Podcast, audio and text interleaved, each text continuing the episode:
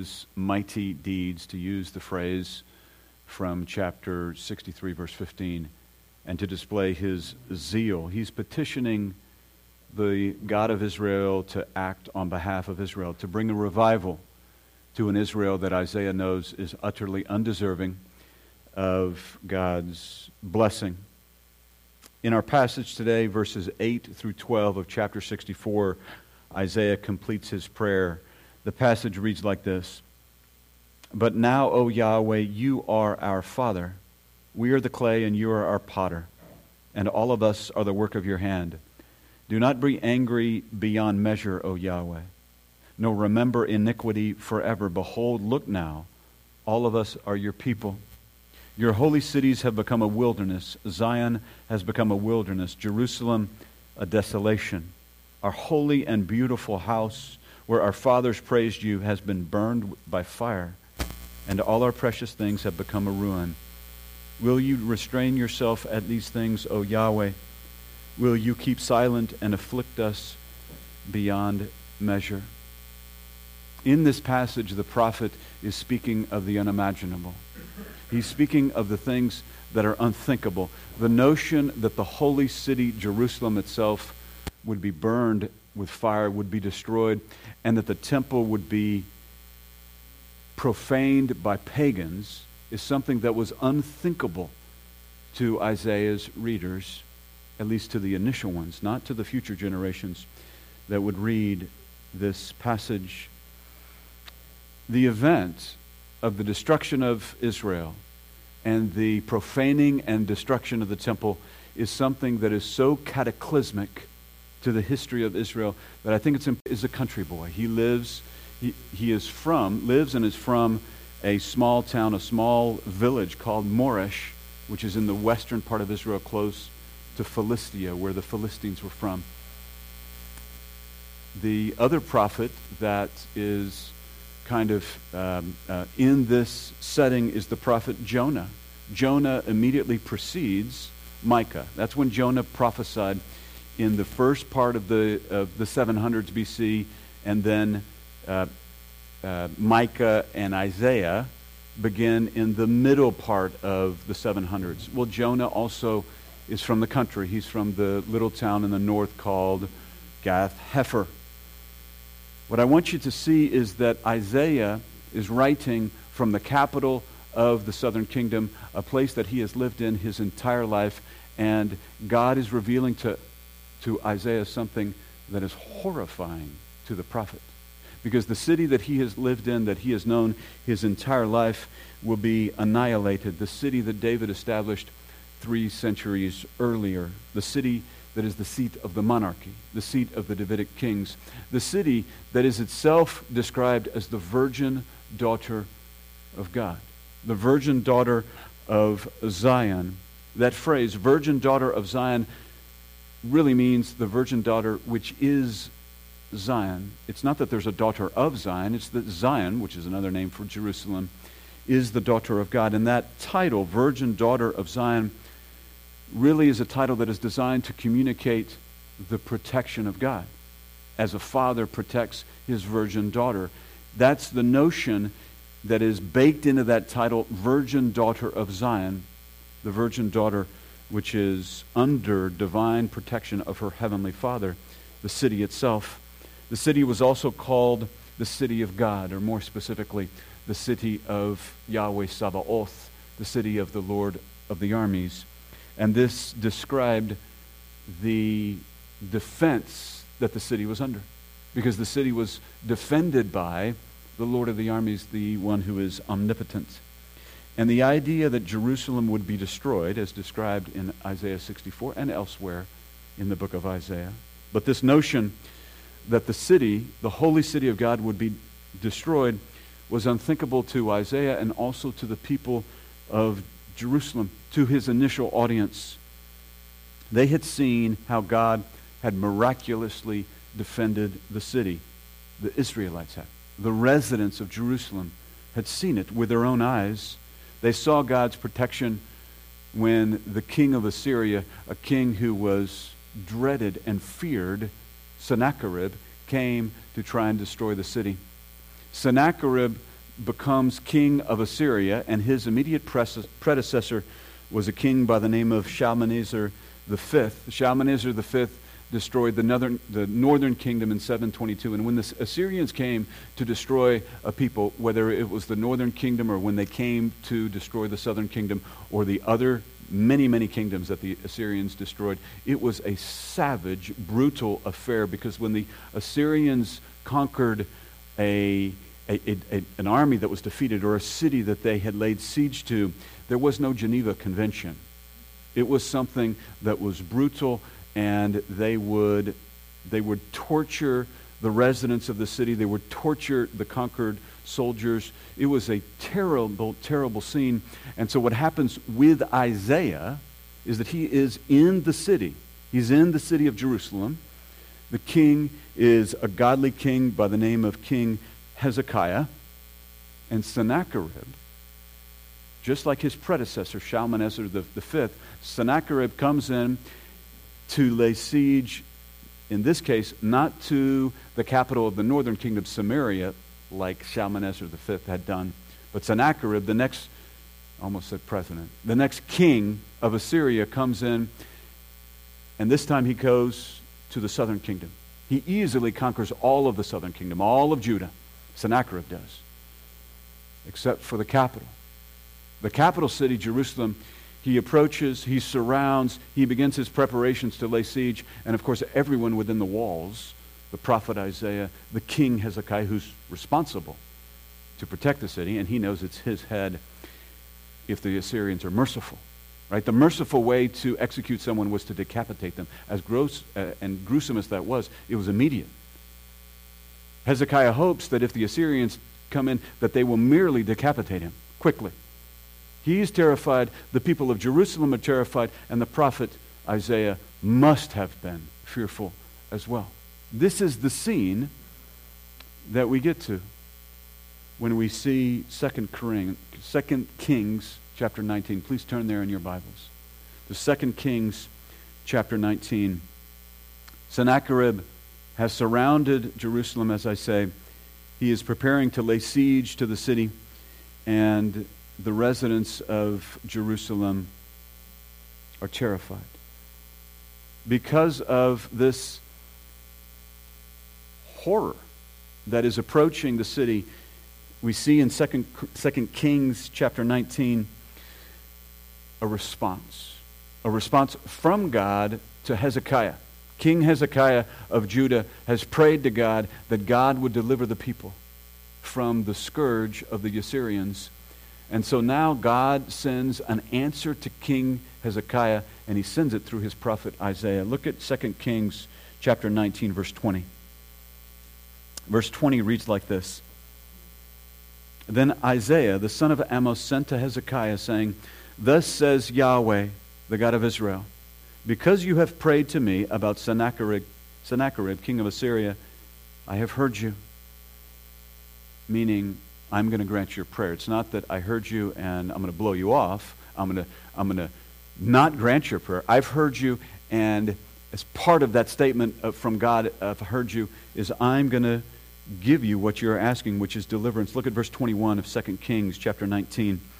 This is the word that Yahweh has spoken against him. Isaiah is now telling the king the answer to the prayer that God has given Isaiah to deliver to the king. This is the word that Yahweh has spoken against him, against Sennacherib. She has despised you. In other words, Jerusalem has, the she here is Jerusalem. The you is Sennacherib. Jerusalem has despised Sennacherib. She has despised you and mocked you, the virgin daughter of Zion. She has shaken her head behind you, the daughter of Jerusalem. Verse 22. Whom have you reproached and blasphemed? The question is directed to Sennacherib. Whom have you reproached and blasphemed? And against whom have you raised your voice and haughtily lifted up your eyes? Answer against the Holy One of Israel. Don't miss this. Don't miss the answer that God gave to Isaiah to deliver to Hezekiah, to King Hezekiah, who is praying earnestly and fervently before the Lord for deliverance from this army that has surrounded Jerusalem. The message that God gives Isaiah to deliver to the king, to King Hezekiah, is that God is with Jerusalem. God has linked himself, has attached himself to the city, so that when Sennacherib mocks and threatens Jerusalem, it's the same. It's tantamount to the Assyrian king mocking and threatening God himself. You see this phrase in verse 22 Whom have you reproached and blasphemed? God. You've reproached and blasphemed God because you have surrounded his city, the city of God. Then jump down to verse 27. But I, the I there is God, but I, God, know you're sitting down. God is still speaking of Sennacherib. I know you're sitting down and you're going out and you're coming in and you're raging against me. The me is capitalized. God is still speaking. Verse 28 Because of your raging against me and because of your arrogance, because your arrogance has come up to my ears, therefore I will put my hook in your nose and my bridle in your lips, and I will turn you back by, by the way which you came. I'm going to send you back to Assyria. In other words, God says to Sennacherib. Jump to verse 32. Therefore, thus says Yahweh concerning the king of Assyria He will not come to this city, to Jerusalem, or shoot an arrow there, and he will not come before it with a shield or throw up a siege ramp against it. Remember how they would lay siege to a city is they would create a ramp, just like the Romans did at Masada for the Israelites in AD 70. They would, they would put a siege ramp up to get above the wall. And God is saying here, these preparations that, that, that Sennacherib thinks that he's going to do, he's already surrounded the city, the preparations, like laying a siege ramp, like shooting arrows, or sending the soldiers into the city. None of that's going to happen. None of it. Verse 32. Therefore, thus says Yahweh concerning the king of Assyria He will not come to the city or shoot an arrow there, and he will not come before it with a shield or throw up a siege ramp against it. But the way that he came, by the same he will return. And he shall not come to this city, declares Yahweh. And we get to verse 34. Look at verse 34. For I, I, Yahweh says, I will defend the city to save it for my own sake and for the sake of my servant. For my servant David's sake. This is it.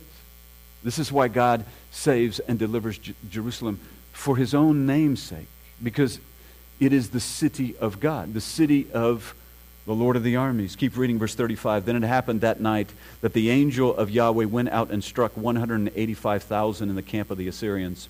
And when, mo- and when men rose early in the morning, behold, all of them were dead. So before Sennacherib could even prepare to lay, lay, lay siege to the city, God killed 185,000 of his troops. This is a huge, huge slaughter. Number one, it's, a, it's, a, it's an army of hundreds of thousands. And so what God does is he decimates the army in one night. They're sleeping and they just don't wake up. 185,000 of the Assyrian troops. Keep, keep reading verse 36. So Sennacherib, king of Assyria, departed and returned home and lived at Nineveh. Nineveh was the capital of Assyria. Verse 37 It came about as he was worshiping in the house of Nisroch, his god, that Adrammelech and Sharezer killed him with a sword. Who are they? They're his boys. They're the sons of Sennacherib, who rose up and slaughtered their father. This is a miraculous event where 185,000 soldiers die in their sleep before they're about to lay siege to the city of God. Then God kills the man who had the audacity to come before his city in the first place, the powerful, mighty king of Assyria, and he does it in a horrible way by raising up his two sons to kill, kill him while he's worshiping in the temple of his pagan God. An event like this, a supernatural event like this, would not have been kept secret. Right? The people of Jerusalem knew of it well. The people of the entire region knew of it. This is why the audience of Isaiah thinks that Isaiah is off his rocker when he writes in chapter 64 that Jerusalem is going to be destroyed.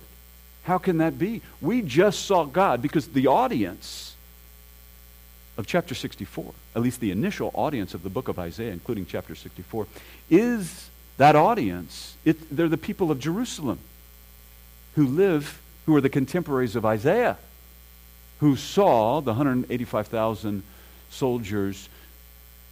Surely, surely, Sennacherib didn't take all those corpses home or didn't bury all those corpses.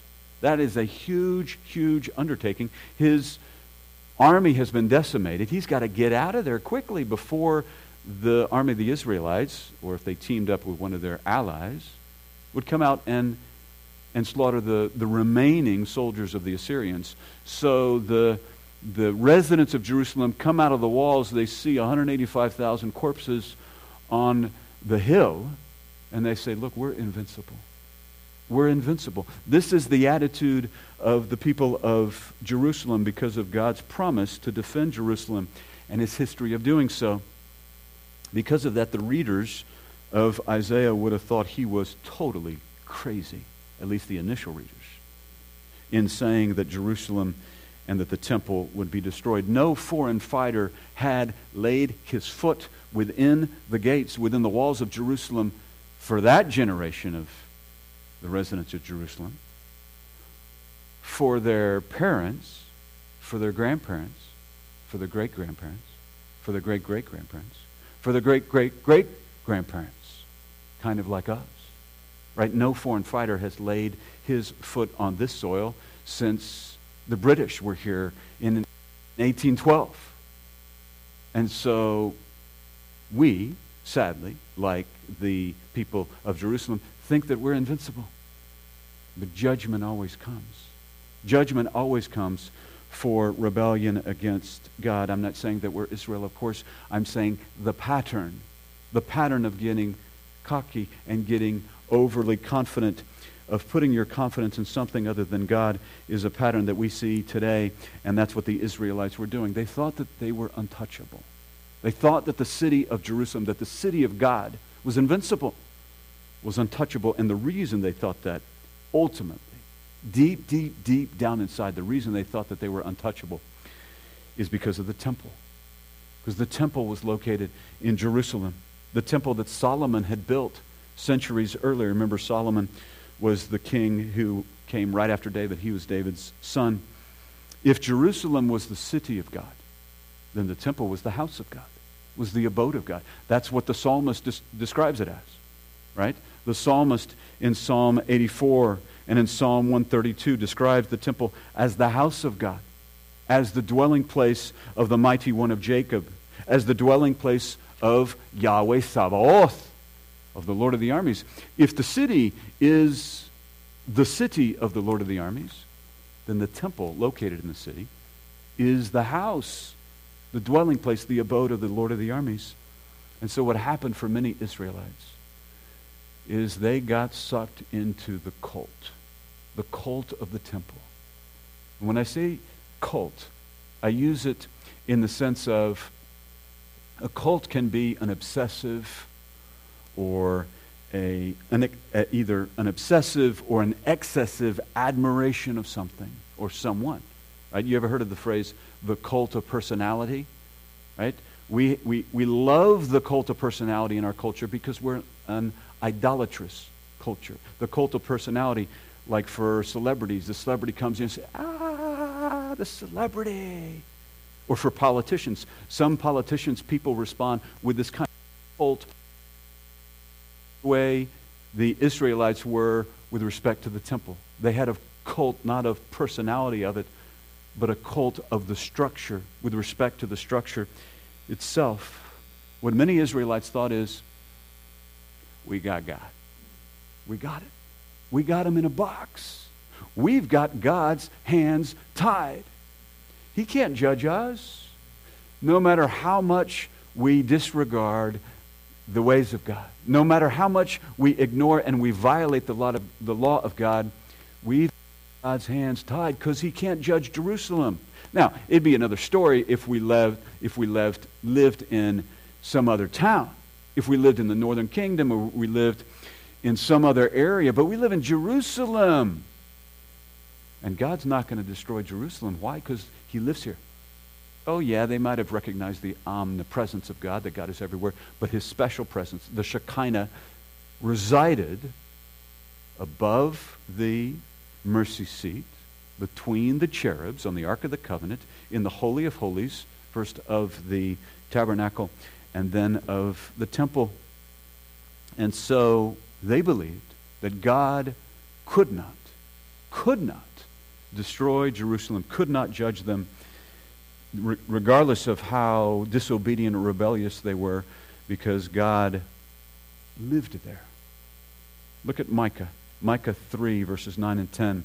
Micah, who, as I said earlier, prophesied at the same time that Isaiah did. Micah 3 9 reads like this Now hear this, heads of the house of Jacob and rulers of the house of Israel, who abhor justice and twist everything that is straight, who build Zion with bloodshed and Jerusalem with violent justice. Her leaders pronounce judgment for a bribe, her priests instruct for a price, and her prophets divine for money. So, in, in violation of God's law, everybody was crooked. The king, the, the political leaders, crooked. The religious leaders, crooked. They abuse people. They engage in violence. They engage in injustice. They engage in bribery. Look at the end of verse 11. Yet they learn, excuse me, yet they lean on Yahweh, saying, Is not Yahweh in our midst? Calamity will not come upon us. In other words, we can do what we want. We can engage in bribery, total violation of the law. We can engage in injustice, violation of the law. We can abuse people, violation of the law. God is with us. No calamity, no disaster is going to come upon us because God is in our midst. In other words, God is in the temple. They forgot three things. The Israelites forgot three things. Number one, God is bigger than a structure. God is bigger than the sticks and the stones of the temple. God is bigger than this structure, by the way, that we're in this morning. This structure is not God. You can worship God standing in your kitchen. You don't have to be in this structure to worship God. Don't make this structure, as neat as it is, an idol. What happened is the, the, the people of Israel made the temple an idol, and they forgot that God is bigger than a structure. They forgot that God and God alone is sovereign. And number three, they forgot that there's always a reckoning. There's always, always a reckoning. I think we in this culture, we in Christianity have forgotten those three things as well. What happened with the people in Jerusalem is that in their idolatry, they failed to take into account that God could simply leave. Simple. God could simply leave the temple and leave Jerusalem. And this is exactly what God did. In Ezekiel 10, in Ezekiel 11, in anticipation of the judgment that he would bring, Ezekiel 10, verse 18, then the glory of Yahweh departed from the threshold of the temple. The glory there is Yahweh himself. It's the majesty of Yahweh departed from the threshold of the temple and stood over the cherubim. Verse 19 When the cherubim departed, they lifted their wings and rose up from the earth in my sight. This is Ezekiel seeing the vision. They rose up from the earth in my sight with the wheels beside them. Because in this vision in Ezekiel 10, God is shown as being on his throne, which is also a chariot that has wheels. And the cherubim, remember the, the cherubim are, are above the Ark of the Covenant, the highest of ranking of all the angels. The cherubim are part of this vision, and they stood still at the entrance of the east gate of Yahweh's house, which is a reference to the temple, and the glory of the God of Israel hovered over them. This is just a snippet of Ezekiel 10, where Ezekiel, the prophet, sees the vision of Yahweh leaving the temple because in that vision, they're idols. They're idols that God says, I'm leaving. The Israelites thought that they had God in a box, that they had God's hands tied. What they forgot is God could simply depart his presence from them. Then he departs not just the temple, he departs Jerusalem itself. Ezekiel 11 22. Then the cherubim lifted up their wings with the wheels beside them. Again, wheels from the chariot slash throne of God. And the glory of the God of Israel hovered over them. The glory or majesty of Yahweh went up from the midst of the city and stood over the mountain which is east of the city, the Mount of Olives. It's not an accident that Jesus will return at the Mount of Olives. There. But what happened in this imagery, in this vision that, that Ezekiel saw, is that he saw God say, Let me show you. Let me show you my sovereignty. You think you, you have my hands tied? That's an absurdity. So God simply left.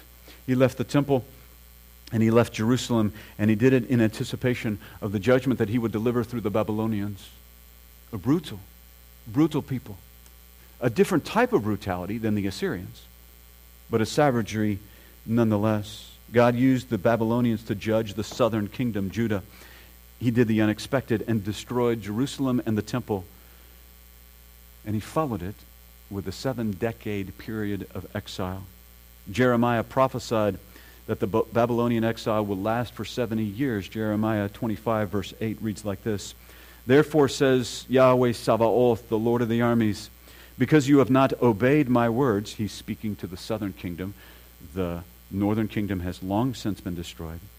Behold, I will send and take all the families of the north. When the Babylonians mustered their army, they employed mercenaries, mercenaries from the northern areas. You've got Jerusalem to the east of Jerusalem, you've got the desert, the Arabian desert. To the east of that, you have Babylon, modern day Iraq. And so there's a desert that separates those two. Well, back then, you didn't get an airplane and fly across the desert or a car and drive across the desert. You went around. So the Babylonians, when they went to invade, they went north above and, and, and west above the desert. Then they came south into Israel. Well, when they went north and west above the desert, they gathered their mercenaries from the northern areas.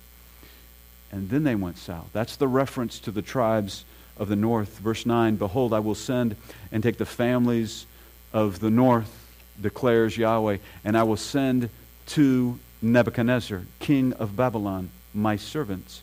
He calls Nebuchadnezzar, the pagan, his servant. I think at some point Nebuchadnezzar actually did believe. But I think here he's an unbeliever. My servant, and I will bring them against this land. The land there is Judah.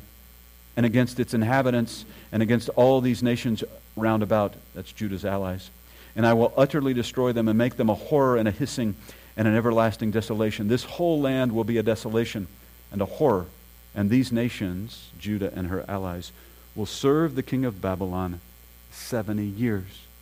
There's the 70 year exile that you hear of so often. We understand from Second Chronicles that the reason for the 70 year exile was to give the land its Sabbath rest. Please turn in your Bibles to Second Chronicles Second Chronicles chapter 36, where we'll see the Sabbath rest concept as the basis for the calculation, for God's calculation of the 70 year exile. As you turn there, let me just kind of give you a picture of what Sabbath rest refers to. God's law required Israel to let the land rest every seventh year. Leviticus 25, verses 3 through 5. No planting, no harvesting. You let it rest. God warned Israel not to ignore this requirement. Leviticus 26, verses 30, 33 through 35. But they ignored it because they didn't trust Him. I mean, it takes trust, right? This year, we're not going to plant anything. No wheat, no barley, no nothing. We're not going to plant anything. And we're not going to reap anything because we're not going to touch the land this year. All our neighbors, the Moabites, and the Ammonites, and the Philistines, all the other neighbors, they're planting and reaping, but not us. We're going to do none of it. And we're going to wait on the Lord. We're going to trust that He's going to deliver us.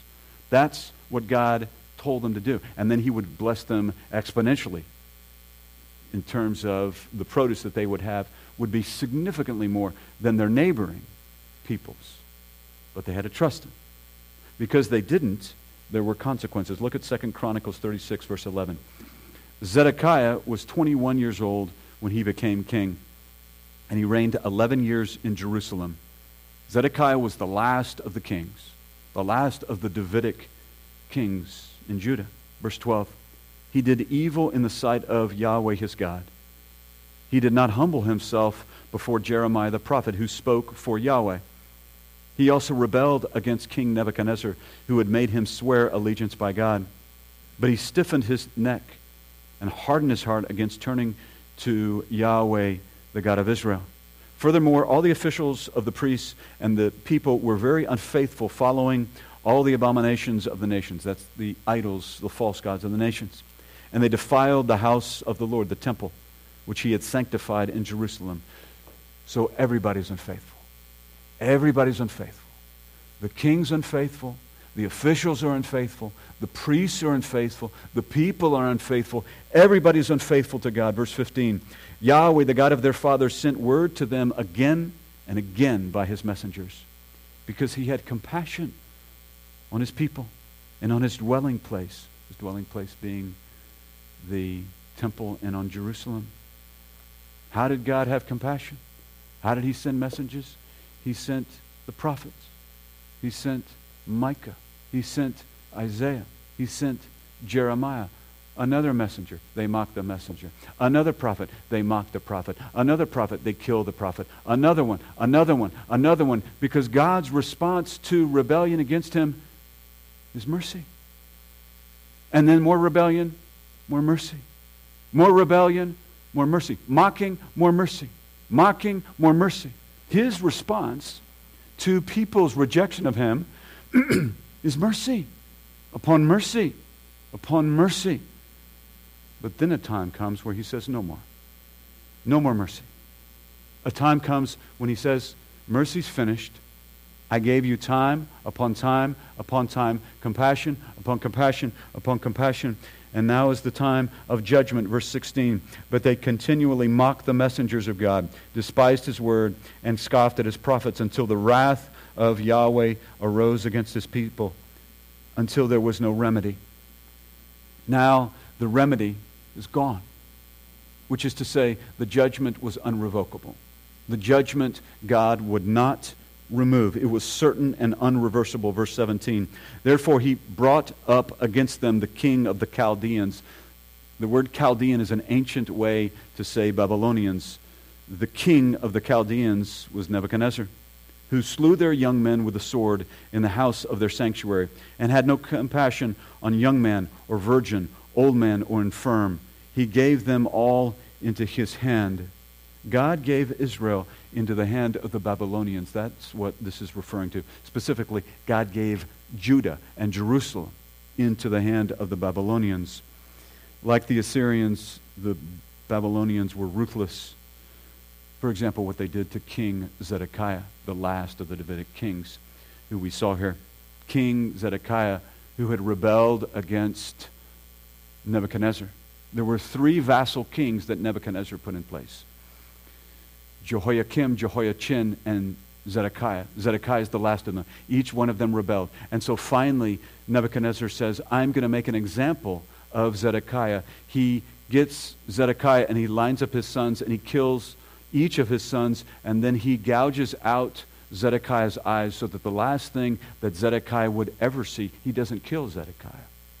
He makes him live with the memory of the last thing that he ever saw was the slaughter of his sons because Nebuchadnezzar's point was that no one will rebel against me. He made an example so that no one would challenge him. Look at verse 18.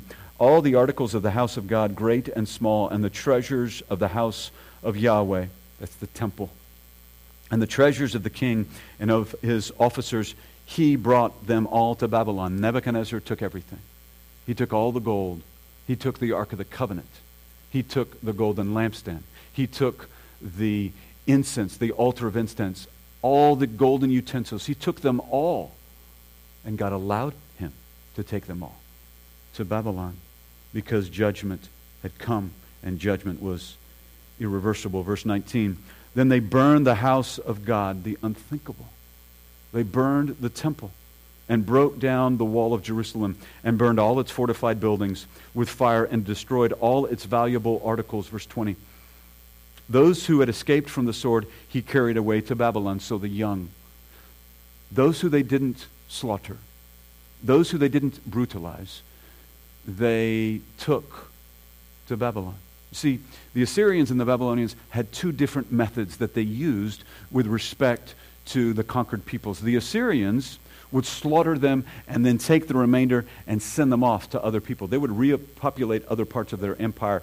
They'd leave some, but the majority they'd repopulate, and then they would take foreign peoples, peoples and sow them into the area that was conquered. That's why Samaria, which we're studying in the book of John, was full of what the Jews would call half breeds. They're not really Jews there. They're part Jewish, but they are part Scythian and part Hittite and part of all of these other regions because the Assyrians would take other peoples and, and import them to the area that they conquered. So when the Assyrians conquered the northern kingdom in 722 BC, they brought in other peoples and other religions. The Babylonians did something different when they conquered the southern kingdom in 586 BC. Because the Babylonians, what they would do is they would take, they'd slaughter the vast majority, but then they would take the brightest and bring them to the palace in Babylon. So Daniel, his three friends, they're all teenagers, the three friends of Daniel, who we refer to by their Babylonian name of Shadrach, Meshach, and Abednego. Their Hebrew names were Hananiah, Mishael, and Azariah. They were taken as teenagers from Jerusalem to the kingdom of Babylon. That's, what, that's what's being referred to in, the, in verse 20. Those who had escaped from the sword, he carried away to Babylon. And they were servants to him and to his sons until the rule of the kingdom of Persia, until Cyrus came in, the Medo Persian, and conquered the Babylonians. Verse 21. All of this was to fulfill the word of Yahweh by the mouth of Jeremiah until the land had enjoyed, here we go, had enjoyed its Sabbaths. Remember, Shabbat Shabbat in the Hebrew, Sabbath, just means rest. Until the land had enjoyed its rests, plural. All the days of its desolation, it kept Shabbat, it kept rest, Sabbath, until 70 years were complete. This is the 70 years that we've been talking about. This is the 70 year exile. God, in the 70 years, took what was due him. He took it the land was to have a rest every seventh year. The Israelites ignored the provision of God, so God took what was his because God will not be mocked. The Israelites took God's patience as it's all good. It's all good. They took his the, the, the, the fact that he didn't drop the hammer immediate, immediately, that he would never drop the hammer. This is the brokenness of the human heart. This is why we today in our culture think the same way. We think that God will ne- never drop the hammer because he doesn't drop the hammer immediately. But what happened is God took what was due him with respect to the Sabbath rest, because the land was and is God's. And so he forced the, the people of Judah to be gone so that the land would rest. A few Sundays ago, I mentioned that there are different ways to calculate the 70 years, the 70 year exile. Let me show you two of them. One way to calculate it is from first exile to first return. As I mentioned a moment ago, there were three kings. Three kings who betrayed, who didn't obey the king of Babylon, who didn't obey Nebuchadnezzar. And so when each one rebelled against Nebuchadnezzar, Nebuchadnezzar came and did a deportation. 605 BC was the first of the deportations. Nebuchadnezzar comes in. Nebuchadnezzar actually takes the throne of Babylon when his father dies in 6. He's, he's, he's Prince Nebuchadnezzar before 605. 605, he's King Nebuchadnezzar. He then he goes at the Battle of of Carchemish. He defeats the Egyptians as the prince, who's a general. His father dies. He goes back to Babylon in 605. 605 BC, he takes the throne, and then he returns back to the land of Judah. In 605 BC, he removes of the, the first of the betraying vassal kings. He remo- removes the first of those kings in 605, and he conquers the city. He creates an exile. He takes part of the people of Jerusalem and he deports them to Babylon. Then again in 597 BC, the second of those vassal kings that I mentioned earlier, Jehoiachin, same thing happens. Jehoiachin rebels against Nebuchadnezzar. Nebuchadnezzar says, I don't like that. And he returns and, and he, he already controls effectively Jerusalem, but Jehoiachin rebelled against him. So Nebuchadnezzar returns and does another exile, the second of the three exiles. And then finally, King Zedekiah in 586 BC rebels against Nebuchadnezzar. And the, that is the final, the third and final of the deportations. And so if you do the math from the first of the deportations in 605 BC to the first wave of return of the exiles, when the Medo Persians, when Cyrus the Medo Persian took Babylon and issued the order that the conquered peoples could return, when the first of those people returned, the first of the Israelites, I mean, they returned in 537 BC, and so if you do that math, that is a 68 year time period. So what we're talking about is not an exact 70 year period, it's an approximation of 70 years.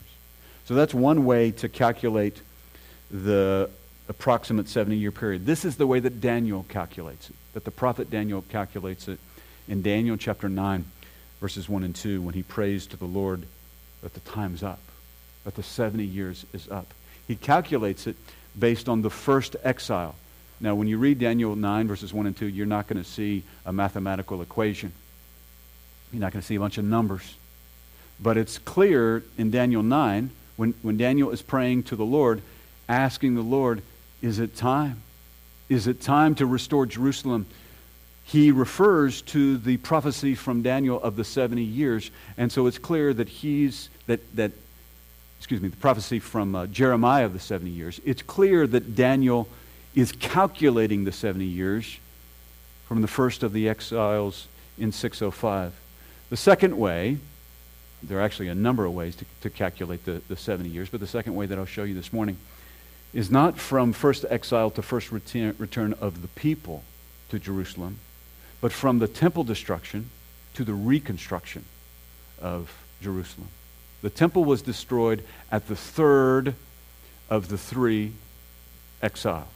Remember, three exiles from Jerusalem one in 605, one in 597, and the final one, the brutal one, was in 586 BC. That's when the city was totally destroyed and when the temple was burned. Temple was destroyed in 586 BC. Temple was reconstructed. You can read about the, the reconstruction of the temple in Ezra 6, verse 15, and, and in other verses there in Ezra 6. But if you do the math, from the destruction of the temple in 586 BC to the reconstruction of the temple in 515 BC, that's 71 years. Again, we're talking about an approximation when we say, or a rough number when we say the 70 year exile. Which method is the proper method to do the calculation? Well, let me say, the first method is the method that the prophet Daniel used. So there's no question that that's a valid method for the calculation. But I think the second method is also valid without excluding the way Daniel calculated it. The second method is also valid because it's tied to the temple, God's dwelling place in the land of promise. I think Eugene Merrill says it well when he says, As long as Yahweh had no earthly dwelling place in Jerusalem, his people likewise could never truly be at home. Close quote. So, both are legitimate ways of calculating the 70 year exile. Both of these ways, what they evidence is that God's faithful. God is always faithful. He made a promise of a 70 year exile, and he fulfilled that promise.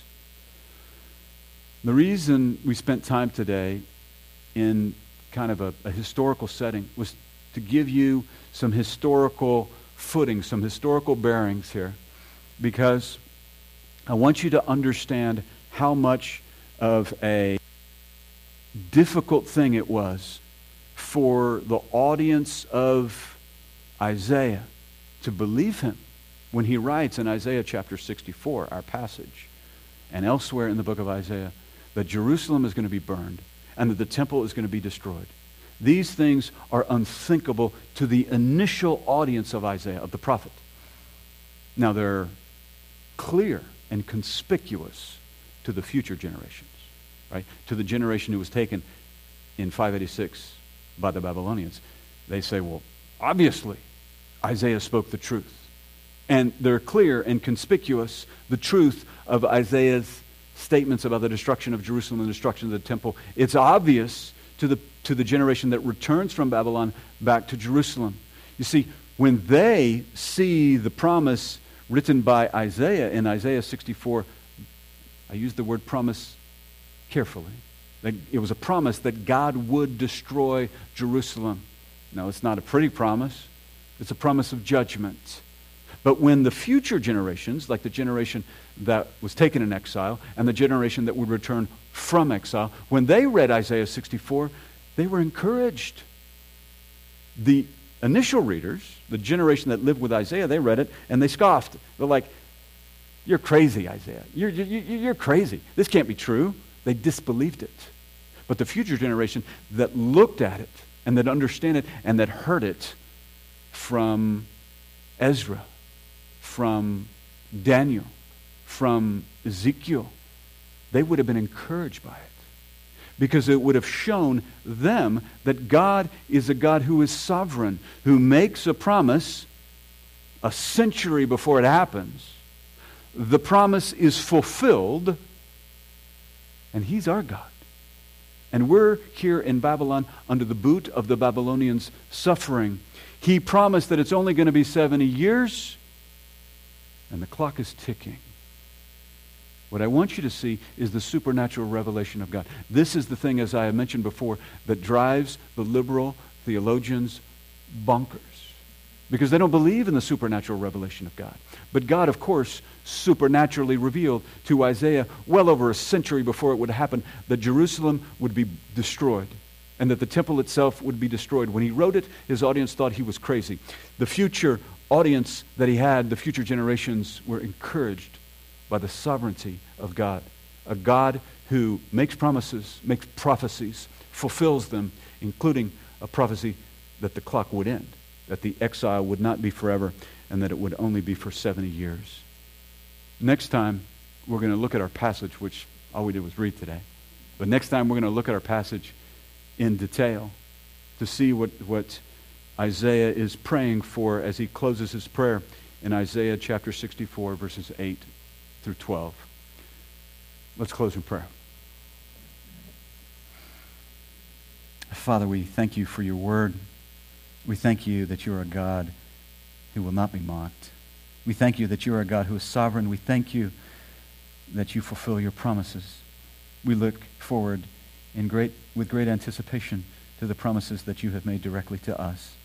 And we take heart and encouragement that you fulfill your promises consistently, methodically, throughout the course of human history. We pray all these things in Jesus' name. Amen.